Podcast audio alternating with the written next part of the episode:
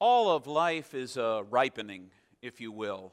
Uh, from the time we're born until the time we leave this earth, um, we ripen, we grow, and God uses the time to bring us to blossom, if you will, through a variety of ways. Um, in my own life, I can point to several different times when I felt like my eyes, my heart, my faith was open to new ways of seeing that perhaps uh, they weren't before. Um, for some people, they experience the change, uh, the change of their life, of their faith, all at once. Um, but for me, it's been an experience of a lifetime of slowly coming to a deeper place and a deeper place and a deeper place. And oftentimes assuming that I've arrived at whatever that place is, only to discover there's more of a journey ahead. One such time, uh, uh, such, such a time as this, uh, my undergraduate degree is in religious studies from the University of Virginia. And uh, so I studied a lot about religion, world religion, Christian faith, other kinds of uh, pieces. Um, I remember studying Old Testament uh, with Kyle McCarter, and he read to us from the Bible when, uh, when he was reading the Old Testament to us. He read to us directly from the Hebrew, which is to say, he held the Hebrew Bible in his hand and read to us like he was talking to us in English. Uh, because he was such a Hebrew scholar. And then I learned New Testament, or at least had an intro to New Testament with uh, Harry Gamble, whom I like to call Harry the Heretic, uh, because he told me things about uh, Scripture that my Sunday school teacher never told me. Uh, and I didn't know what to do with those kinds of things initially. Until I decided, you know, ministry was the gig for me, at least I thought it was at the time. And so I went off to seminary and I did, uh, I went to Candler School of Theology down in, uh, at Emory University in Atlanta. And the first year was a tough year learning to figure out what was going on and pastoring four churches just outside of Athens. And in my second year, the fall semester of my second year, I had systematic theology. And systematic theology is, I think, designed to make or break you. Uh, maybe, I don't know. Um, but I remember the day. I can almost remember the seat. If I could go back and sit in that classroom, it was a large lecture uh, class, and I can remember that Don Saliers, who was uh, a professor of worship but also co taught the uh, systematic theology class, standing up on a, on a, early on in the lectures and saying, um, for most of you in faith, you've built a house of cards. You've spent a lifetime figuring out all these little tiny pieces that you think absolutely have to be true, or your faith will fall apart. What happens if one of those cards gets pulled out? Sometime while you're in seminary, or at some point when you imagine that God will just magically take care of you all the time and something comes unglued, how will you come to terms with that? Well, what Don Saliers said at that point was you have to choose carefully what cards are going to be in your house of cards. Who Jesus is for you. Maybe that's an important card. Uh, how old the earth is, if that's important to you, then, you know, by all means, believe the, either the, the biblical narrative that gives you about 5,000 years or science that gives you 14 billion years or some kind of dance in between. But decide is it worth building your house on cards on the house being, you know, the, the, you know, the, the earth being 5,000 years old? Is it really worth it? And for some people, it is. But you have to decide what's most important. And that was a watershed moment because all the things I had learned from Harry the Heretic were no longer heretical to me because they were stretching, they were growing. And I think maybe for the first time in my life, I was about 24, I became what I would consider to be a true seeker. Someone who sought what wisdom this faith that I have signed on to might offer me a way to live my life every day, not just to memorize the facts that are in this book, um, but to actually discover how I could apply this to my everyday life. Because otherwise, what's the point? You know, it's just another academic exercise. And I think for all of you, you gather here every week not because you're interested in an academic exercise, but because you want to figure out what to do with your life. And you're hoping that maybe, just maybe this week, James might say something uh, that will touch me. And if he doesn't, maybe communion will connect with me. Or maybe the music will draw me closer. Or maybe I'll just have a conversation. I've had several people say to me that they had a conversation on a Sunday morning, they can't remember anything that happened in, in worship. But they had a conversation in the lobby with someone who actually listened to them when they were struggling, changed their lives. So you never know where those encounters are going to come. So enter into the picture, uh, my friends. We have traditionally called them the wise men. We sing a song at Christmas time about them, We Three Kings. We have no idea if they're kings. That's a tradition. We don't, you know, the word magi actually probably means something more like astrologer, somebody who studies the stars uh, for portents and wisdom that might come from the studying of the stars. Uh, but in any case, those, those, the story of the wise men uh, from the east has always struck me. Now, the funny thing was, originally I was supposed to start a new series this morning.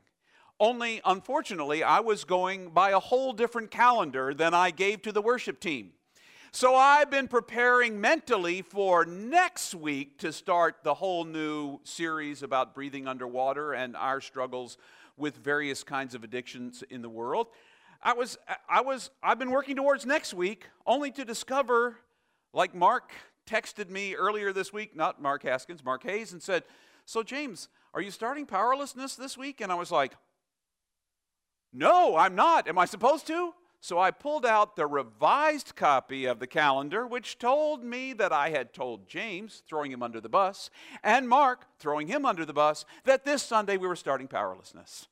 So, one of those wonderful things. But as it is, I, I love talking about these, uh, these wise folks from the East doesn't even really say in the text how many there were.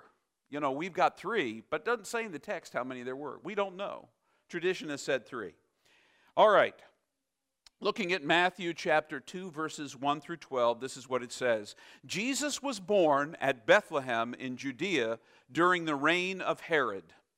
After his birth, astrologers from the east arrived in Jerusalem asking, Where is the child who is born to be king of the Jews. We observe the rising of his star, and we have come to pay him homage. King Herod was greatly perturbed. That's a pretty good translation, actually. King Herod was greatly perturbed when he heard this, and so was the whole of Jerusalem. But let's just be honest mostly King Herod. Uh, he called a meeting of the chief priests and lawyers of the Jewish people and put before them the question where is it that the Messiah is to be born? At Bethlehem in Judea, they replied. And they referred him to the prophecy which reads Bethlehem, the land of Judah, you are far from the least in the eyes of the rulers of Judah, far, for out of you shall come a leader to be called the shepherd of my people, Israel. Herod next called the astrologers to meet him in private and ascertained from them the time when the star had appeared. He then sent them on to Bethlehem and said, Go and make a, a, careful inquiry for the child. When you have found him, report to me so that I may go myself and pay him homage. They set out the, at the king's bidding, and the star which they had seen uh, was rising before them and went ahead of them until they found the place where the child lay. At the sight of the star, they were overjoyed. Entering the house, they saw the child with Mary, his mother, and bowed to the ground in homage to him. And then they opened their treasures and offered him gifts gold, frankincense, and myrrh. And being warned in a dream not to go back to Herod, they returned home another way. This is the gospel of our Lord for this morning. Thanks be to God. Now, this is a story about some number of wise people who seek, set out seeking. They're not sure exactly what they're seeking for. They have seen the sign that something big is coming. A sign in the stars that gave them an idea. They were paying close enough attention. Now, you know, everybody, if you've ever seen any of those Christmas specials on television, you've got this, it's like having a floodlight from the heavens. It's, it's like, and it points in one place. Uh, you know, when there's a grand opening and you see all of the floodlights from a place in the sky, that's how we imagine this star was. But chances are pretty good that it wasn't that noticeable because if it was that noticeable, everybody would have seen it, not just astrologers from the east. It probably wasn't some kind of spotlight from heaven as much as it was an unusual star, or the burning out of a star, or the shining or flaring of a star in the distance, whatever it was. It was small enough that it took people who actually seriously study the stars to see it. Because otherwise, everybody'd say, Man, there's this bright light over Bethlehem. Let's go over there and see what's happening. Dude, man, have you seen that light? Man, I can't even sleep at night. It's coming in through my windows. That is not probably what it looked like. It might have looked like that. I wasn't there. I know I'm old, but I'm not that old. I was not there to see it. So they see this star, and it gives them some kind of indication that something is occurring. So they go to the capital of, you know, of Israel, which is really just sort of a puppet capital because Herod is really not by line. He shouldn't be the king. Uh, he's a puppet king placed in power by Rome. That's uh, by foreign power. So he's, he's, not, uh, he's not the real king. But where do you go to find out what's going on in somebody's country? You go to the, you go to the capital. So they go to Jerusalem and they ask, Herod, we saw a star. A king, a real king, by the way, is born. I don't know if I were Herod how I would hear that, but perturbed might be an understatement. really ticked off, concerned, willing to wipe out any threat to my power at any expense. That, that would be what I would hear. But in any case, Herod plays along pretty good. He said, Listen, I'm going to get together my scholars. Some good, you know, folks who have studied the Bible, know what it's all about, and maybe they'll give us an answer. And they do.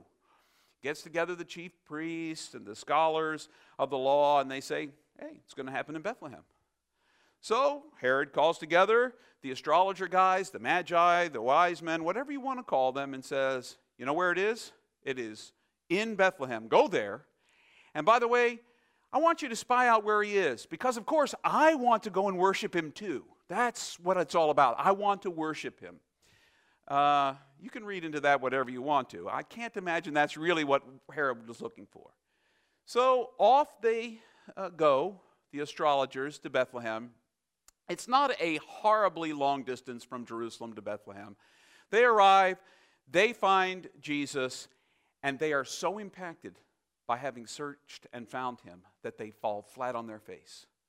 You know, I, I pictured bow down, you know, kind of like on my knees, or, you know, maybe an Eastern bow kind of thing. That this, the, the word would lead you to believe they prostrated themselves on the floor. They laid down on the floor. They were so overwhelmed by the power that they encountered. And then in encountering that God and having a, having a dream, they went home a different way. There are a couple of things that I observe in this story that I think are important for us to see that really apply to us today. One is if you are a seeker, it's a good thing. If you are seeking the if you think you've already arrived, that may not be a good thing. If you are certain you already have all the answers to what God needs from you and what life is all about, then, you know, what's the point? You can stop coming now. You have graduated from church, move on. Um, however, I suspect if you're anything like me, I, you know, I've studied this stuff for a long time, and I'm only now beginning to realize how much I don't know. uh, I, I was sure about 30 years ago how much I knew, and now, 30 years later, I know how much I don't know, which means I know God. And I love God, and I know God loves me, and I know some other things about this book. But in the end, that's not enough for me. I want to learn with every breath to surrender all that I am to this God, to be willing, like these wise guys who came from the East, to bow down to the one and only King of the entire universe. That's what I want to get to, to that place where it's not about me, where it's not about my prestige as a cool pastor who wears St. James shirts, you know, misleading people into believing the church is named after me. You know, uh, sure, it's named after me, the saint part especially. uh. No, I don't. I try never to mislead people. It's always an intriguing way. No one ever forgets who's the pastor over that St. James church.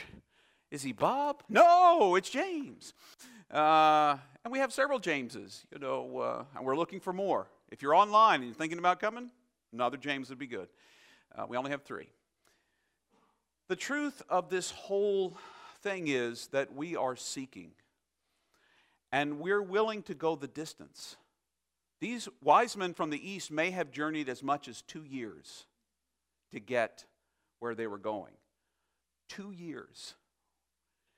They didn't have cars, there was no expressway, it wasn't the Autobahn where you could travel as fast as your car will travel. You know, it was camels and caravans and long distances and sleeping out under the stars. And I think it's pretty cool to sleep out under the stars. But for two years, I'm not so sure. two years of sleeping under the stars is a little challenging. And yet, that's what they did because it was that important to them.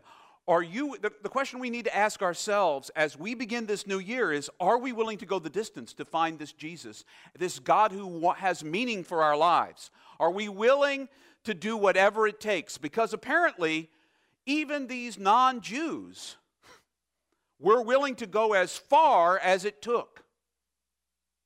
And so, two years into their journey, they stop off, they find Herod. Now, the Herod guy reminds me uh, one of the wonderful things about biblical stories is you can see yourself in any character. In fact, the biblical stories are designed so you'll see yourself in every character at some point. I don't, I, you know, one of the things I see in Herod is the desire to control. I like to be in control. I like to be in control of my life. I like to be in control of my environment. I like to be in control of a lot of things. Most of it's an illusion. In fact, I would say all of it is an illusion to think I'm in control of anything. But Herod imagines that he is. And as long as you imagine that you are, you are willing to do anything you possibly can to hold on to that control. And Herod is hanging on by a thread. Quite frankly, what we know about Herod was he, the Jewish people were not fond of him as a leader. They thought he was a usurper, he didn't belong on the throne. The only reason he was able to stay in power was with the backing of Rome. That was the whole way. So he held tight. And the tighter you hold on to something, the more it slips through your fingers. So if you're holding on to control, maybe you'll see yourself in Herod. So you're going to stomp out anything that threatens to take you out of control. If there's a king born somewhere nearby, oh no, that's not happening. We're going to do something about that. And what's the thing we're going to do? Well, we're not reading that part today. but we have a plan. We'll make sure nobody else challenges our control. Now, we have another set of players religious scholars, people like me, people who have spent, you know, I spent eight years of my life since high school studying religion in one form or another. And then since then, now, of course, I spent the first 18 years growing up in church and Sunday school, so I spent those years kind of as an amateur studier. and then, ever since then, every week, all the time, I'm reading this book or one that's exactly like it, that's a different translation. I am constantly uh, looking for what the text might be saying. But the challenge of those scholars is they never do anything about what they learn other than point where Jesus is, do you notice them leave Jerusalem to go and see this thing that has come to pass? It's not enough to simply learn as much as you can for your head. You've got to go and meet God personally because God wants to meet you right where you are, God wants to meet you. And the only way that's going to happen is if you get out of your comfort zone. You know, if you're in charge of a religious institution and you want to sit in your office in the ivory tower all the time, it's a wonderful thing to do. Lots of people do it. I don't. I don't, you know, James and I periodically meet in this building for, uh, you know, our weekly staff meeting. I don't know we can call that weekly anymore. It's been like four weeks, but uh, other than that, mostly we try to meet in public places. I try to be out with people. That's where God is, that's where things are happening. When you're in this room, yeah, God's here. And God's here even when you're not in this room, but I'm more likely to encounter God out in the world. This is not the only sacred space there is. Everything is sacred to God. And sometimes I have to launch out and go to strange places to meet God where God is. I have to be willing to get out of my comfort zone. And unfortunately for these religious scholars, they're not. They are not willing to stretch themselves. They're willing to study and tell exactly it's in Bethlehem. That's where it's going to happen. And can we come along with you and find this thing that you're looking for? Because if it's happened, we want to see it. No, it's okay. It's enough for me to keep God at the comfortable distance of the biblical text. If I just read this book, I can keep God comfortably in the box that I want, especially if I choose, I pick and choose which ones of the verses I want to read in here, because I can fit God into any one of my many boxes if I just study this book. But God wants to know me. That's what the biblical story says. Wants to know me. And not just by name, because God already knows my name. If I believe Jesus, and by the way, I do, God already knows how many hairs I have on my head. It's apparently a ever reducing number. So, uh, but God already knows the hairs on my head. God is that intrigued by me and by you. But God wants you to know God back. God wants you to be open to what God wants to do in your life, to break you open from some of the boxes that you have built for yourself. It's okay in the early part of your life to build some really comfortable boxes about God because that's the best way to do it. I spent 50 years of my life boxing God into neat little packages. The last six years, I've been taking God out of that box and saying, you know, what's surprising to me is you're out there too. What the heck? Well, that's God. God is everywhere, waiting to encounter me if I just open my eyes. That's why we do that breathing thing. That's why we do centering prayer every Tuesday night here. It's a practice of learning to be present because if we could only learn to be present now, we might see God now in each other's faces, in, in the brown grass, in the leaves that blow by, in the sunshine, in the dirt, in an ant mound, wondering at the, you know, God knows the ants and what they're all about. God's interested in quarks. I don't even know exactly what they are, but they're really teeny tiny things. And God is fully present in them in the same way God is fully present in the entire universe. And that same God wants to know you wants you to get out of your comfort zone, wants you to be stretched, to let go of control every once in a while because it's only an illusion anyway, and to trust, to trust He's going to show Himself to you. Going to open your eyes to the wonder of God's presence everywhere, all the time. That's you know, God can be all the time, you can only be now.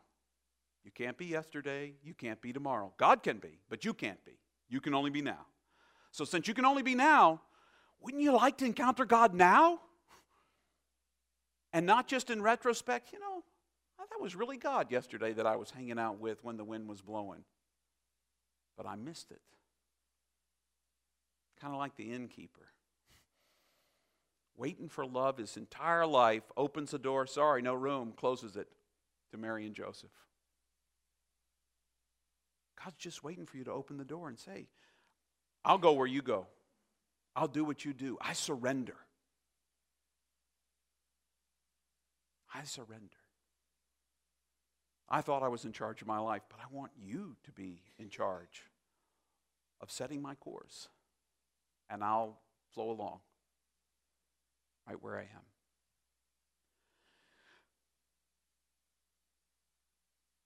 The last thing I see in the wise men that I think is worthy of our attention is the fact in a dream they're told not to go back. And they listen to the dream. But I don't think once you've encountered God, you can ever go back the way you came. I don't think you can ever go back the way you came. Once you've encountered God, there's only one way, and it's forward into the unknown. I'm a creature of habit. I make my oatmeal the same way every day. The weekend freaks me out a little bit because I don't make it that way on the weekend, so I just anxiously await Monday when I make oatmeal again the same way. On New Year's Day, Josh and three of his friends who had come into town to celebrate New Year's, and Hannah, our daughter, and her boyfriend Jay had come into town. And on New, on New Year's Day, we made three pounds of bacon, two pounds of sausage, and somewhere between 60 and 80 pancakes. Messed my whole day up. There was no oatmeal on the stove, and the simple making and watching the boiling of the water and the stirring. There was pancakes and bacon, and mm, so happy on Wednesday when it was back to oatmeal. I am a creature of habit, but God wants to break me out of that. God wants me to learn to see things in new ways. We're all creatures of habits. Starting next week, we're going to talk about the kinds of habits that sometimes addict us. And we think of people with addictions as people like with alcohol or drugs or other kinds of things. We're addicted to the way we think, we're addicted to the way we look at the world. God wants us to break out of that. That's what we're going to start talking about next week. But it's not next week yet, it's now. So, what can I take from this now, James? Don't be afraid to launch out and seek. And don't be afraid to find whatever you're going to find. Trust in religious scholars only insofar as they can point you where you're going, but in the end, you have to find it for yourself. Go and find it.